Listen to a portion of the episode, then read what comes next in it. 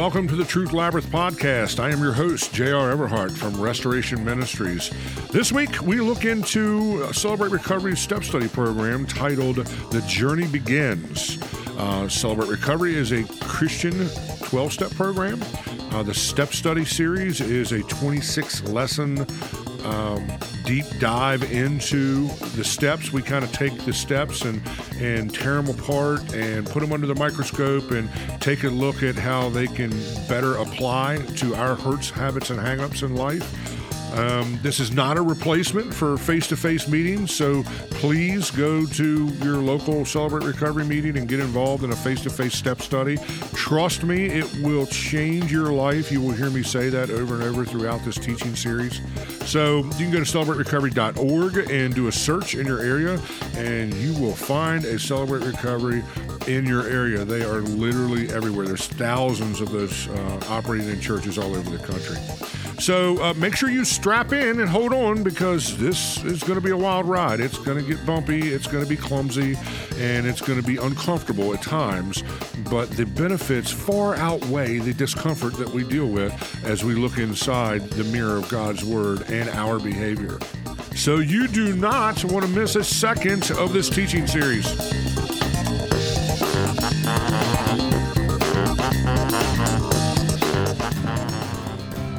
Hi, I want to talk to you for a second about my company, COP Audio. COP Audio has been a leader in the Mid Atlantic since about the mid 90s with all forms of production work, um, both inside the church and outside the church. Uh, we're well known for our mobile audio services and production services for live concerts and festivals. Um, but we also have just as rich of a history inside the church scene. Uh, church production has definitely been a passion of mine since I became a, a Christian in 1994.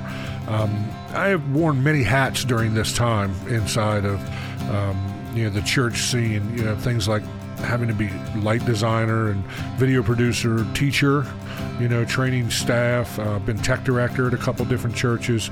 Um, it's something that I've always been very passionate about and genuinely felt like it was part of my Christian ministry. Um, I've trained personally dozens and dozens of tech people and tech staff uh, throughout the Mid Atlantic. I've traveled around and done uh, sound reinforcement workshops and AV workshops um, on site with the church tech teams that I'm working with, trying to help them to get the best out of the systems that they have in place. So, you know, give us a call, check us out. Uh, we'd love to help out your church. We'd love to maybe even talk to you about uh, doing a system upgrade or an install. Um, maybe you just need someone to come in and make sense of the gear that you have that's my specialty, you know, and I've been doing that for many, many years. So uh, check us out online at copaudio.com. That's copaudio.com. Uh, be sure to check out and like our Facebook page, COP Audio. Just search COP Audio on Facebook. Uh, be sure to read our reviews on the Facebook page. There's a lot of reviews on there from our clients, and um, I think it'll give you some some perspective on who we are as a company. So again, online, copaudio.com, copaudio.com. All right, welcome back. We are in lesson three, hope, this week. Um, if you haven't figured it out by now, I am going to kind of rapid fire these lessons at you every day or every other day, maybe every three days, something like that, and burn through these 26 episodes in the next, uh, hopefully, four to six weeks, you know, something like that. Um, because after that, once the weather breaks, my schedule gets absolutely insane. Um, and it's going to be tough to get in here and finish this up. And I want to make sure that I get this out as a resource before warm weather gets here. So, uh, be patient with me as we dive through these because I am basically just opening up my study materials that I have used countless times before to teach this series uh, and not really doing a whole bunch of advanced study, which I think is super cool because that kind of opens the door for God to do some awesome things here and uh, maybe gets my big rear end out of the way. So I am just basically reading these lessons right out of the step study books uh, you can grab these books on Amazon for about thirty dollars, or there are four books uh, for the Journey Begins series. There's four more books. uh, which I think is five, six, seven, and eight for the Journey Continues. Uh, I'm going to try to do the Journey Continues uh, next season. So uh, yeah, like if you want to buy the books and kind of follow along, that's super cool. But like I said in the intro, this is not a replacement for a face-to-face meeting. This is just kind of a supplement to that. But uh, you know, if you if you've never heard of this program and you're just kind of stumbled across this podcast uh, in your search for something about Celebrate Recovery and don't have these books or have never been through a step study, I would highly recommend that you uh, you know grab the books and don't freak out because they they did some changes and some revisions to this over the last yeah I don't know six or eight years or something. Um, maybe not even that long, maybe like three to five years, where they've kind of moved some of the lessons around. So, lesson three in my book is hope uh, lesson three might be admit in your book. You know, hope might be lesson four. It's not a huge difference. The material itself is exactly the same. I don't know if it was a typo or if they just felt one lesson was better presented before the other after they had already sent thousands of these books out. But I, I have been in situations in my face to face meetings where some of the guys had newer versions of the book or maybe they were older versions of the book where the lessons weren't exactly as they were in my books. So don't freak out if uh, lesson three in your book is not hope flip to the next lesson or, or two, and you'll probably find hope there. Um, it's all good. God's going to make it all good. So, yeah. So, hope, let me. Uh, let's see, we're, we're moving out of principle one, step one, into principle two, step two. I earnestly believe that God exists, that I matter to Him, and that He has the power to help me recover. Recover. Happy are those who mourn, for they shall be comforted. Matthew 5 4. And then step two, which is we came to believe that a power greater than ourselves could restore us to sanity. For it is God who works in you to will and to act in order to fulfill his good purpose. That's Philippians 2:13. Listen guys, you can get in any 12-step program in America and they're all going to tell you that there's a spiritual component to recovery. Uh, some of them call it the, the God of your knowledge. You know, don't get yourself hung up on, on that kind of stuff. Inside of Celebrate Recovery, uh, inside of this podcast and my personal, you know, viewpoints on recovery, uh, I am going to unapologetically identify my higher power as Jesus Christ.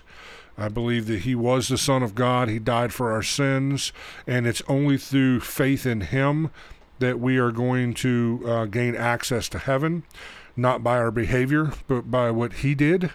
Now, our behavior should be a reflection of that conversion. Don't get me wrong, and we'll dig into that as we go through the uh, step study series here. But you know, this lesson is really about getting us to a place where we can, you know, come to believe in that faith in Christ.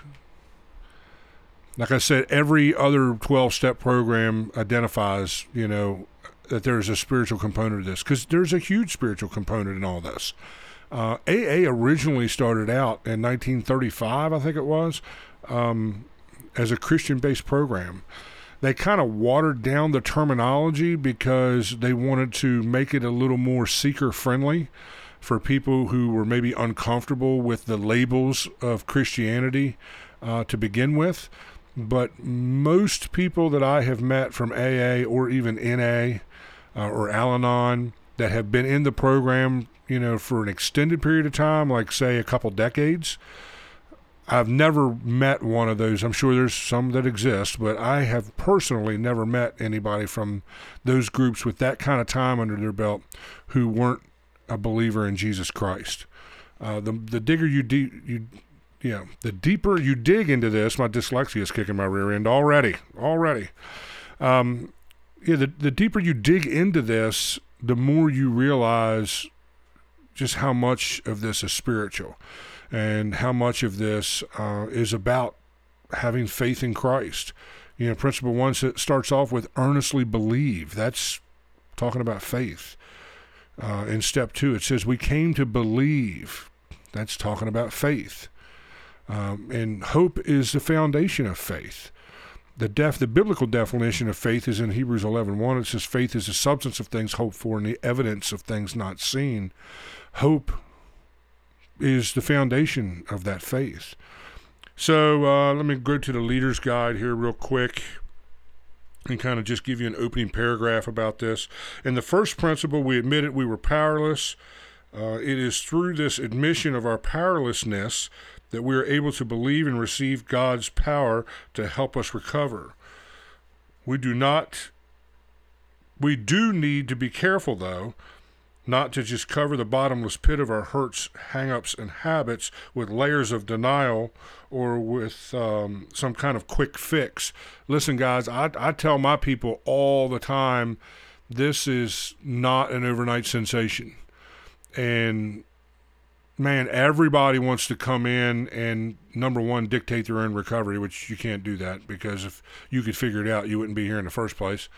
Um, if you could figure it out on your own, you wouldn't be here in the first place. You you need connection and other people to help you through this. And then the other thing is, is they want to come in and, and get some you know, some quick fix truth that gives them about 5% of freedom from their issues and to maybe prove to someone in their life that they're serious about changing. And then right out the door they go. Uh, they may come in long enough to actually go through a step study series. I've seen this dozens of times where people have just come in, they've set through, a, you know, they've come to Celebrate Recovery for, let's say, two or three months or maybe even less. Technically, according to the, the charter rules of Celebrate Recovery, you're supposed to have three months of regular attendance and a track record of sobriety before you get into the step study series.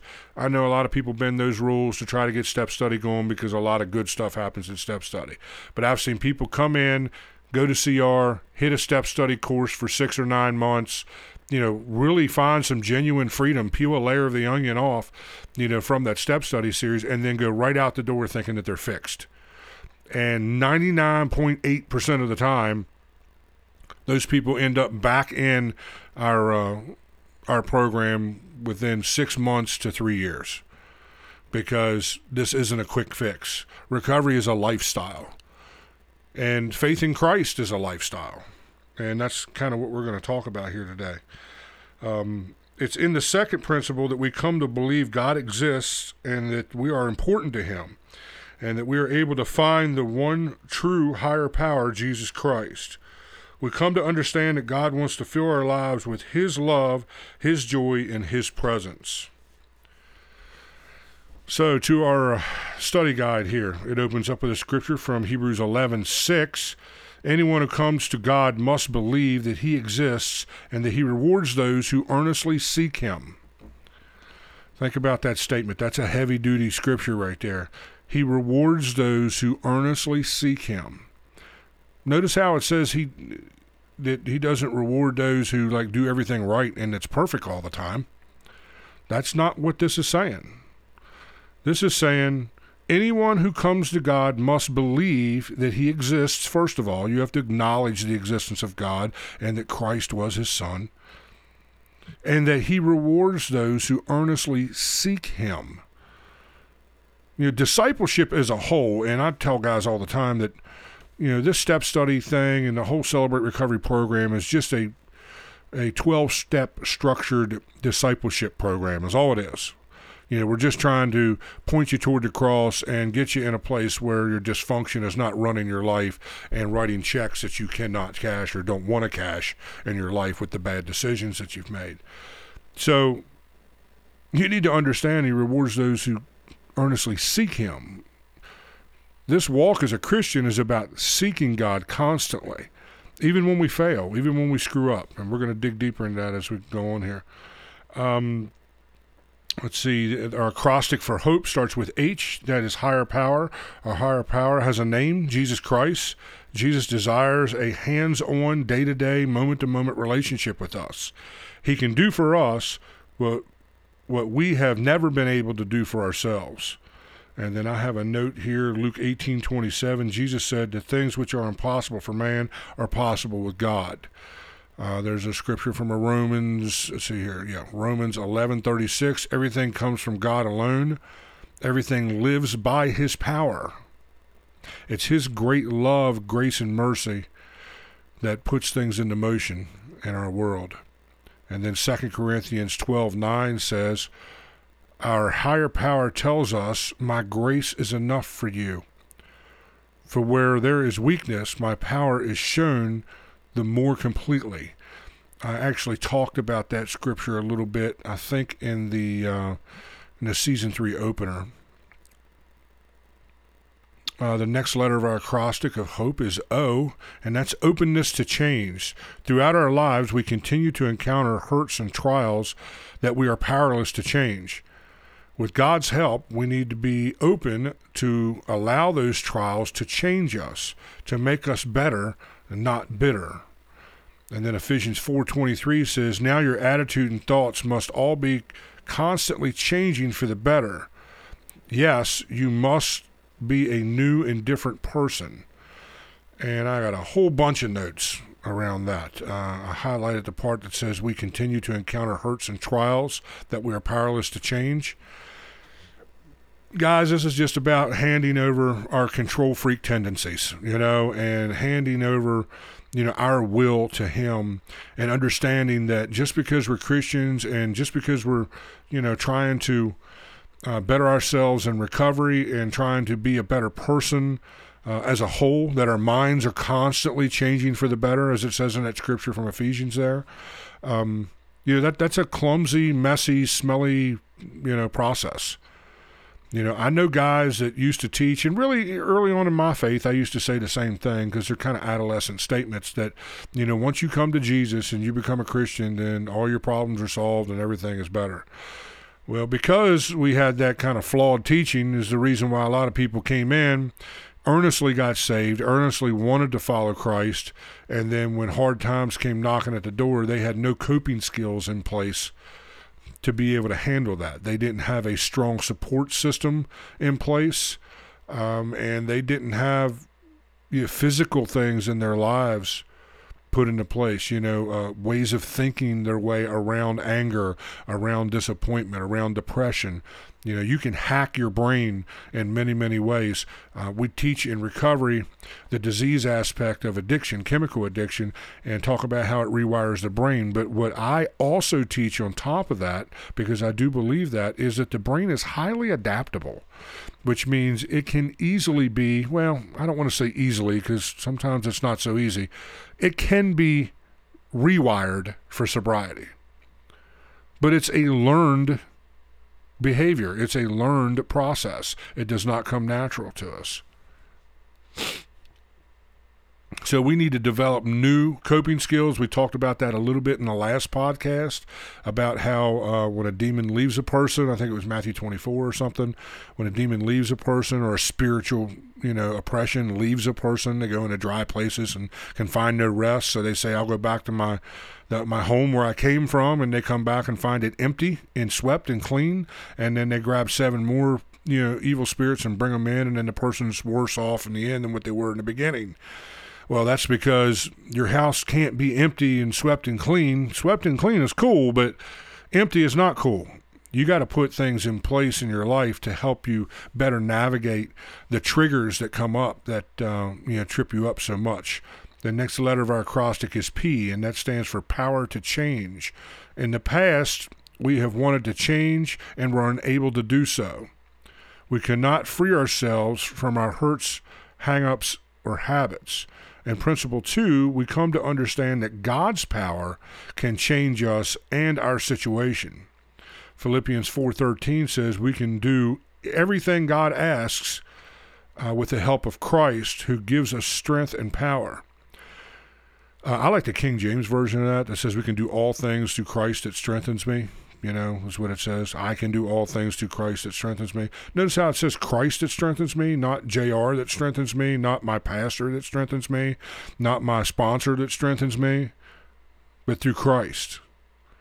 It's through understanding that we're already validated in the eyes of God through Christ's sacrifice on the cross that we don't get so focused on our dysfunction and our failures that we don't see God trying to help us. We don't see God trying to reach into our lives and to try and pull purpose out of our problems.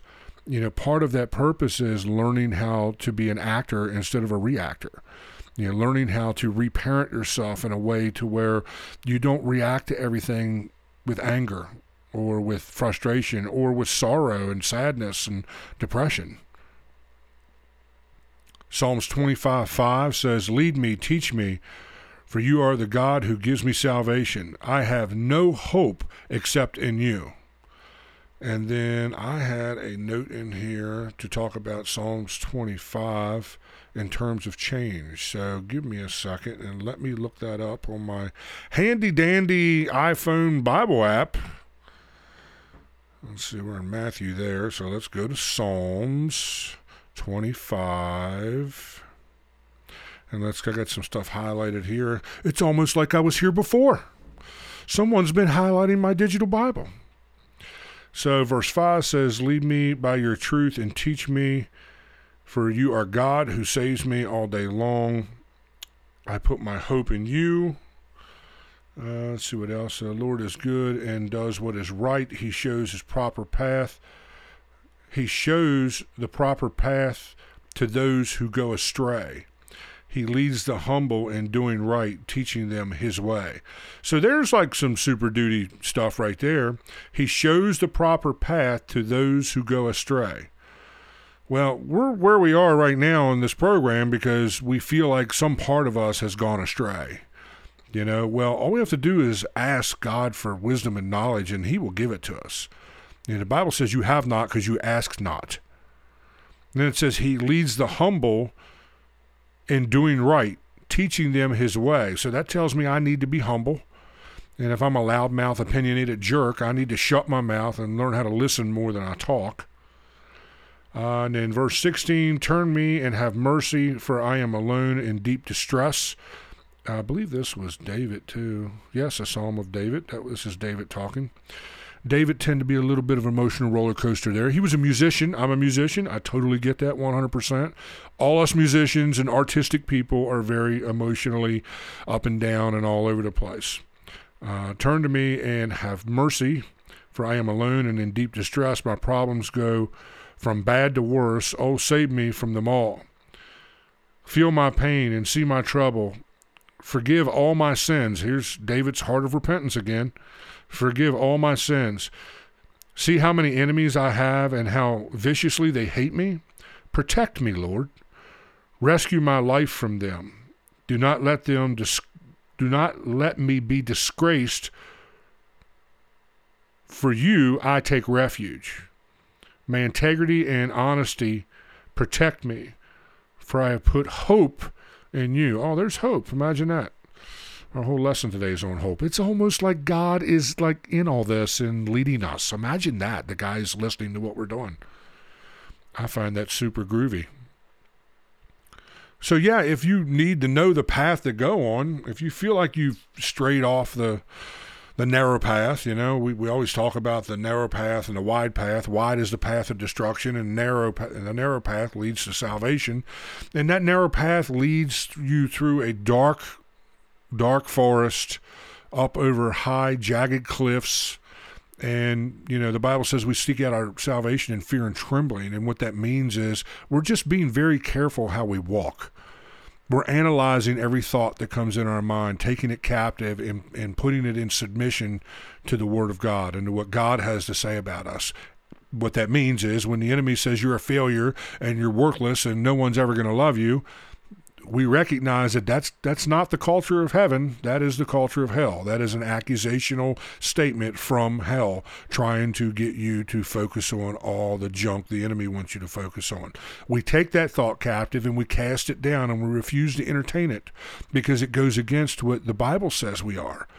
Because the bible says that we're more than conquerors through christ jesus. So i'm going to get up on a soapbox and preach if i don't keep moving forward here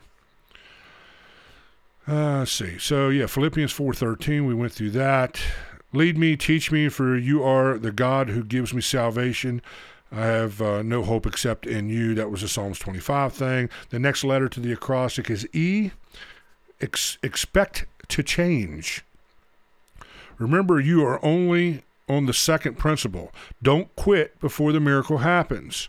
With God's help, The changes that you have longed for are just steps away. Guys, I cannot stress that enough. I have seen if if I start a face-to-face step study and got six guys in there, by the time we get to, you know, step 4, I usually have 3 or 4.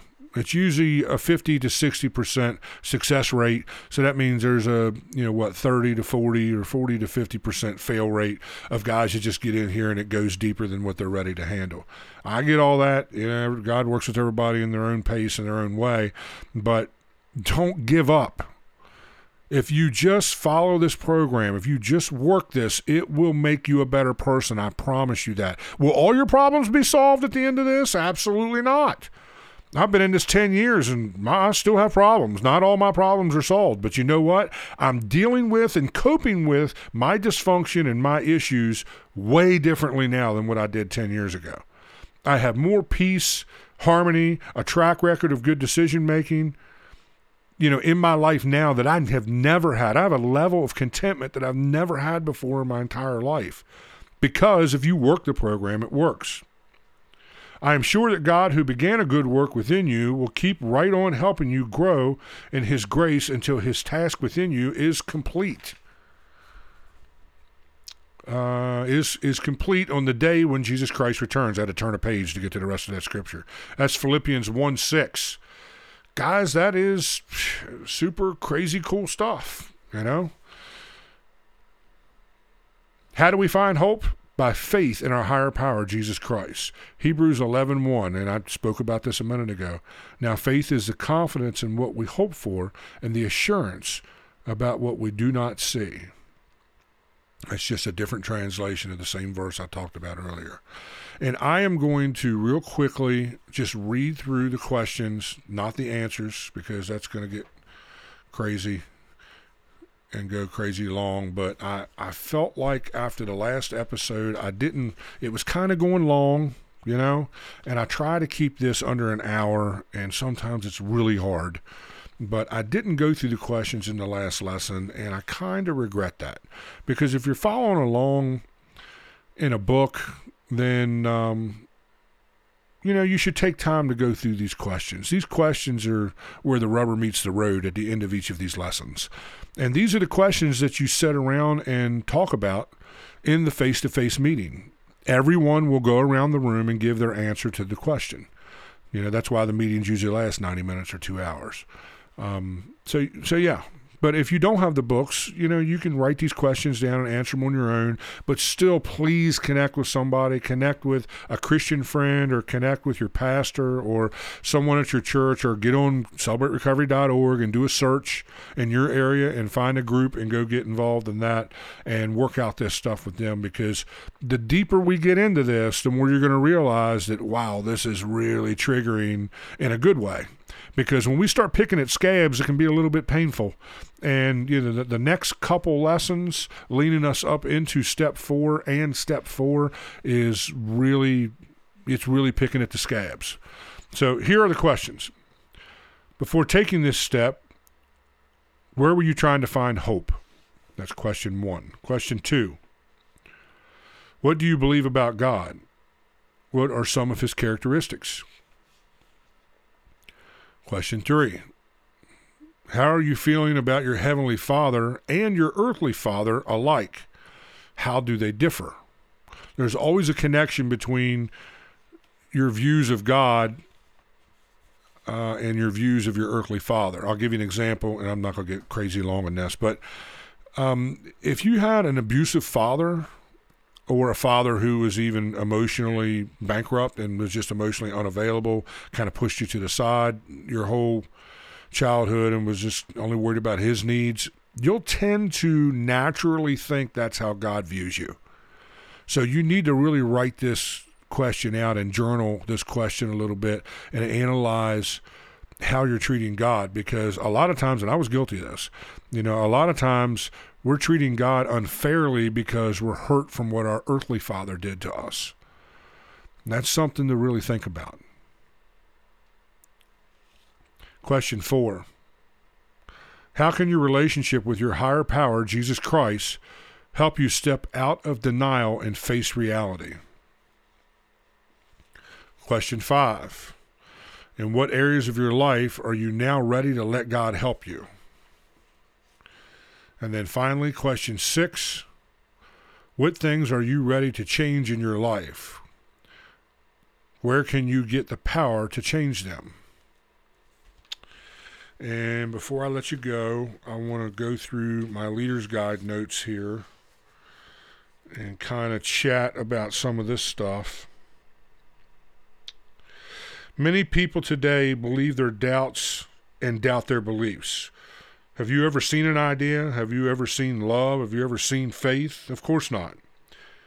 You may have seen acts of faith and love, but the real things, the lasting things in the world are the invisible spiritual realities. I think that's a heavy duty statement. And, you know, God's power can change us and our situation. In Amos chapter 2, I believe it is, um, he talks about restoring to us what the locusts had stolen for, uh, from us over the over years and years and years. You know, um, those of us who have gotten in this journey, you know, in our 40s and 50s, you know, a lot of times the enemy will jack us up by telling us that, you know, we're too old, we've made too many mistakes, we've hurt too many people, maybe we've destroyed our family, maybe we've destroyed all the relationships in our family or, or hurt our friends, you know, and things like that. But, you know, God has the power to restore all those things. And I'm going to tell you what, guys. I if there's one thing I've seen in this program more than anything else, it's when we get to the amends process. You know, step five and six. I have seen God heal families and restore relationships with, you know, bewildered children, estranged, you know, spouses, you know, parents that they haven't talked to in, in decades in some cases, you know, a best friend that they hadn't talked to in decades in some cases. Um, because when we start peeling these layers of the onion off and we get down to who we really are, you know, we're all just people who want to be loved. And when you start receiving that love and validation you're so desperate for, then we tend, a, byproduct of that is we tend to want to reciprocate that love and forgiveness and grace and mercy to those around us. And sometimes it's just a matter of taking responsibility for your own actions. I'm not going to get too deep in that rabbit hole because that's later on in the series here. Uh, Christ like actions will follow naturally as byproducts of working the principles and following the one and only higher power, Jesus Christ. That's what I just said, you know, and I just happened to look right down, and there it was in the leader's guide. Power to change comes from God's grace. You see, hope draws its power from a deep trust in God. Let me say that again. Hope draws its power from a deep trust in God. If you want to have hope in your life, start trusting God. It's really that simple. If you want to reignite hope in your life, give all your junk to God and start trusting Him to meet your needs. Give Him an opportunity to work in your life. Listen, guys, it, it's not going to work out exactly the way you think it's going to work out, but it will work out one way or another. It might have to get quite ugly before it gets better. It's always darkest before dawn. And sometimes in this process of recovery, we have to walk through the valley of the shadow of death. But it says, We will fear no evil because you are with me. Your rod and your staff comfort me. my favorite part of that Psalm 23 thing is he will prepare a place for me in the presence of my enemies, at the table of my enemies. You know, talk about shoving it in your hater's face. There it is. But hope draws its power from a deep trust in God.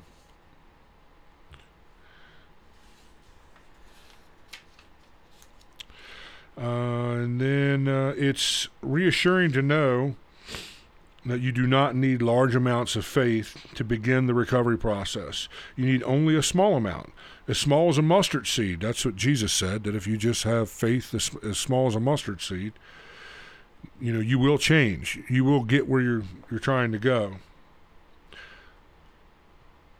All you need is that small amount of faith to affect to affect change in your life, to begin to move the mountains of hurt, hang ups, and habits that have been holding you back. All right, guys, I want to pray with you real quick because this is the lesson of salvation. This is the lesson where we're going to make some decisions. We're going to quit blaming God for everything and open our minds and consider the fact that maybe God had very little to do with the things that hurt you in your life. Listen, I'm coming to you and I'm saying these things from someone who dealt with enormous amounts of sexual abuse and even torture in some cases in my childhood. I was bullied to a point of, at one point, I had a fractured skull, ended up in the hospital because a kid slammed me up against a brick wall in school and beat the tar out of me. I know what it's like to suffer, okay? I know what it's like to carry that quiet calm of sadness. I know what that feels like. I've lived it in my own life. And what I've come to realize through 10 years of recovery and 10 years of just earnestly seeking God with everything in me and being so desperate for His wisdom and His knowledge, being so desperate for freedom and restoration and healing in my life, and being so sick of being sick that I finally realized that God didn't cause any of those things to happen. And people want to argue, well, He allowed it. Well, yeah, he had to allow free will and choice to have its place in our world. Otherwise, everything just kind of falls apart. See, God's given all of us, every human being on this planet, the ability to choose right and wrong. And when some people choose wrong, good people get hurt. Sometimes innocent children become victims of those bad people. And you say, but why won't God stop that? Because if he messes with the parameters of free will and choice, then he robs us of the ability to love. We cannot love without choice. Love is choice. Yeah, love is all the warm and fuzzy feelings and the excitement and the middle school giggles. You know, that that's all part of it. That's, you know, infatuation and that's where love, you know, grows from. But you talk to someone who's been married for 50 years, and they'll look you right in the eye and say, Believe me, brother, love is a choice. You choose to be with someone, you choose to love someone no matter what. And that sort of thing is in short order in our society.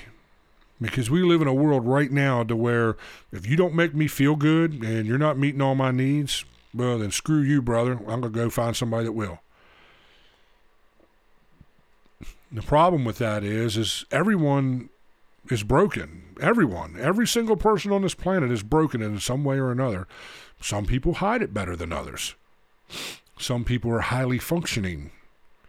But you don't know what their thought life is like. You don't know what their world is like when they lay down at night, when all the excitement fades away, when all the noise fades away, when all their friends who admire them and worship them quit telling them how wonderful they are, when those voices stop and they're left with just their own thoughts, you'd be surprised how many of them people are absolutely miserable and have no true happiness or satisfaction in their life. Look, we know money and beauty doesn't bring happiness because if money and beauty brought happiness and satisfaction, there'd be no divorce in Hollywood and we wouldn't see these Hollywood movie stars and rock stars ODing on drugs and just blatantly killing themselves and you know things like that. Jim Carrey said one time, he goes, "I wish everyone could be rich so they can realize that that's not where happiness is at." This is a life and death situation, guys. Whether you take it seriously or not, it doesn't change the reality of it being a life and death situation. Yeah, you may not die tomorrow you may suffer in accepted misery the rest of your life because you're you're too scared to reach out for help. You're too scared to connect with a program like this. You're too afraid someone's going to label you as one of those people. Hey, that's your choice. That's your choice. God's not the author of that choice. You are. God's God was never the author of all the pain and suffering that I had to go through in my life to get where I am today. And I lived in direct rebellion to God for about eight years, seven or eight years during my 30s. After my first divorce, I got very mad at God and I blamed God for everything. I never quit believing in God. I never walked away from the faith. But I was pretty upset with him for many, many years. And I blamed him for everything. You know, I felt like, you know, I was a good little church boy at the time and, you know, volunteering at my church, you know, 20, 30 hours a week and, you know, playing on the worship team and, and working in tech and doing all the things that my talents dictate that I can do. I thought somehow my good behavior would earn me the ability to never have to suffer in this world. Some of it was the jacked up prosperity word of faith teaching I was getting at the time that was con, you know, telling me and trying to convince me and had me brainwashed into thinking that God only wants good things for us, which He truly does. That is a true statement. But He's never going to come down and make a bad person make the right decision any more than He's going to make a good person make the wrong decision. That power is in our hands. Let me put it to you this way the enemy is so painfully aware of the power we possess in our ability to have faith that he is constantly trying to manipulate our faith so that we'll put our faith in his lies of destruction in our life. If he can get us to believe that we're unlovable, our goose is cooked. If he can get us to believe that we're worthless, that we have no value, that no one truly loves us, no one will ever love us, we're way too broken and too dysfunctional for anyone to ever want to commit to us and, and live with us and be with us long term. Look, I've been divorced three times. I know what that feels like. I know what it feels like to feel unlovable, believe me. That monkey's been on my back more than once. But I have to take those thoughts captive and weigh them against what the Bible says about me.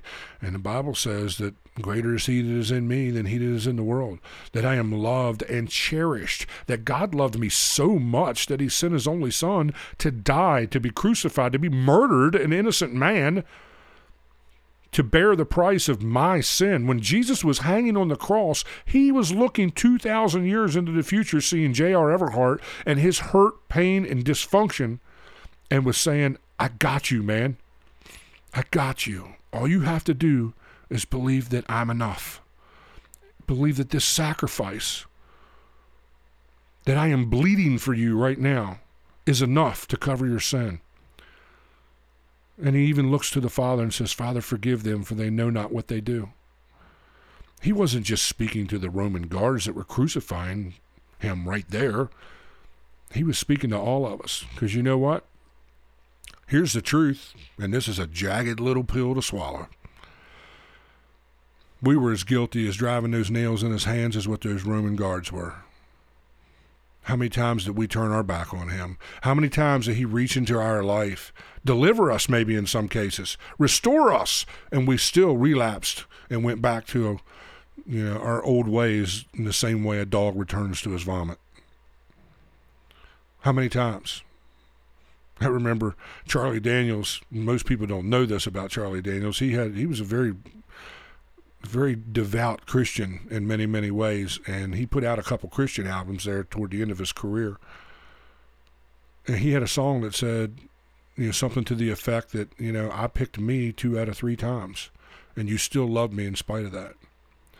That is the beauty of the gospel that nothing can separate us from his love, that he's always asking us to come and sit down at the table and talk about it. Come on, man. Don't don't look, I'm not hung up on your sin. That's what Jesus bled for.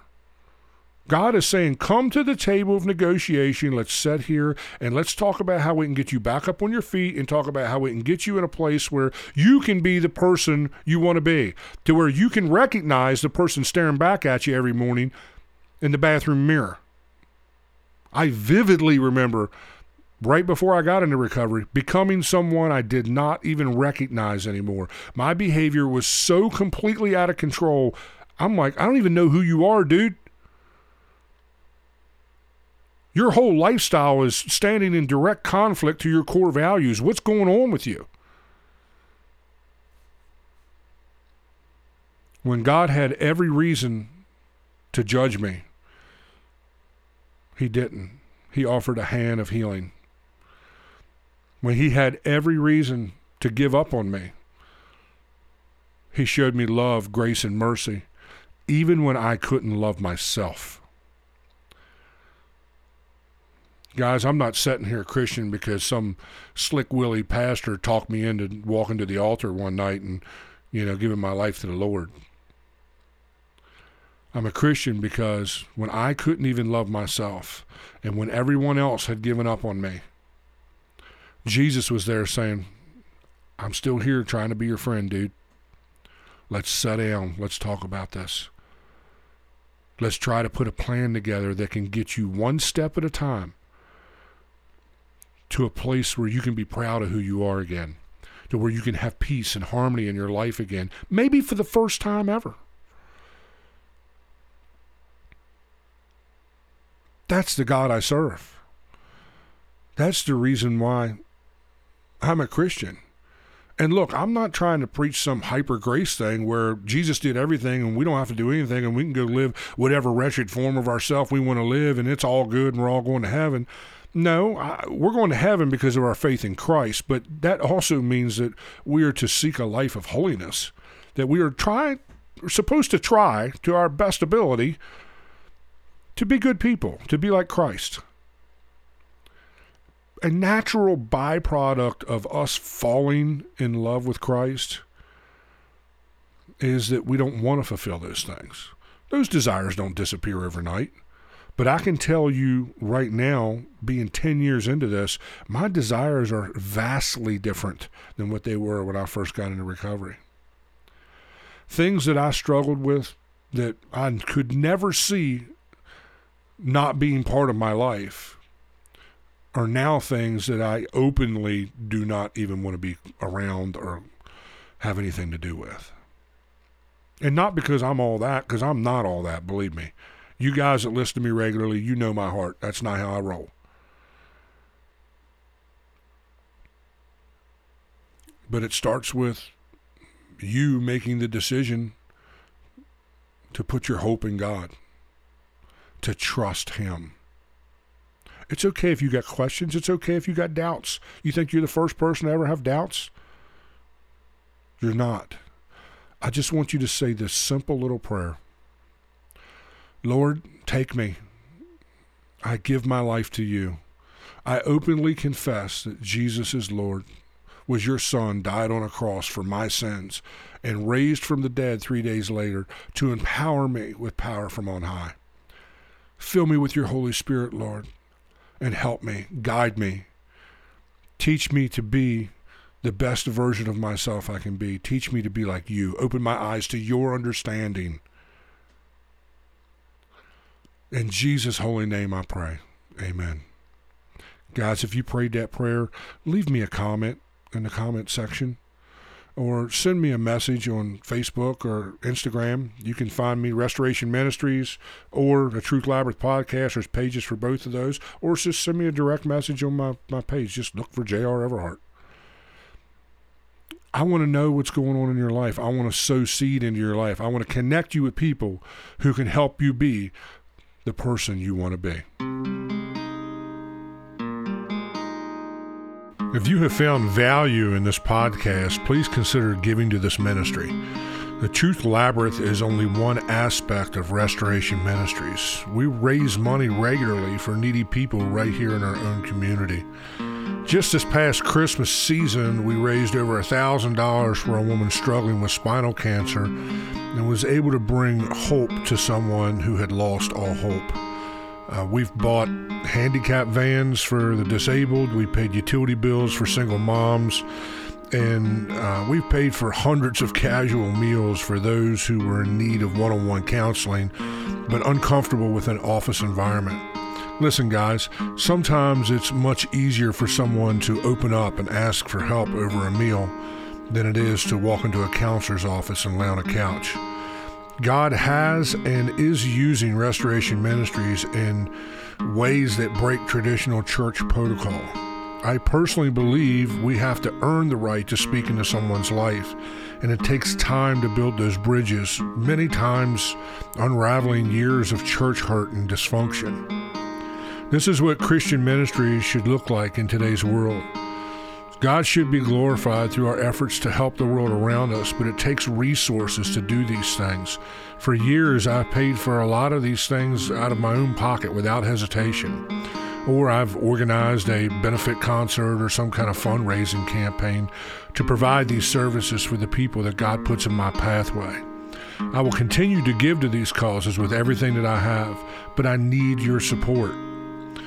It takes money and time to produce this podcast.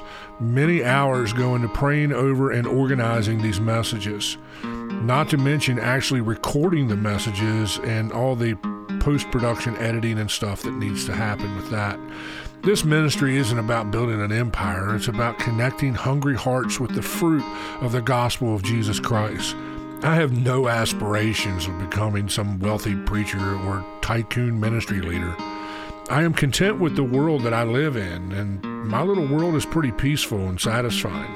I definitely don't need the drama that comes along with big ministry and tycoon leadership egos. I'm just trying to make my tiny little piece of the world better. I need your support. So please pray about supporting this ministry financially. I will post links in the notes of this podcast so that you can send your gift online. Next, please subscribe to this podcast and leave a review so others can see what's going on here, especially your five star reviews. Uh, the more you review us, the higher we rank in search listings, and this allows people to discover us easier. Finally, please pray for this ministry. Pray God will provide for our needs here at the Truth Labyrinth. Pray that God will bring this podcast across the screens of those that need to hear these messages. The Bible tells us that God's ear is upon the lips of the righteous. Guys, He hears our prayers. And we need His constant guidance for each and every podcast and everything that Restoration Ministries does. So pray that He uses this podcast to turn hearts of stone into hearts of flesh and that His truth will turn those hearts toward His eternal mercy and grace.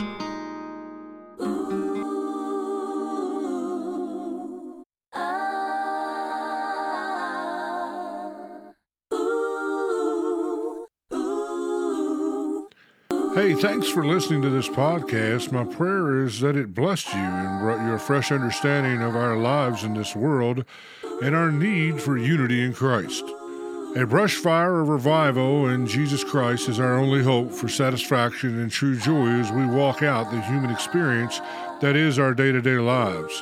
It's been my sincere honor to be your host today at the Truth Labyrinth podcast. Be blessed and be a blessing to those around you. Till next time, I leave you with a scripture from Ephesians 6 23 and 24.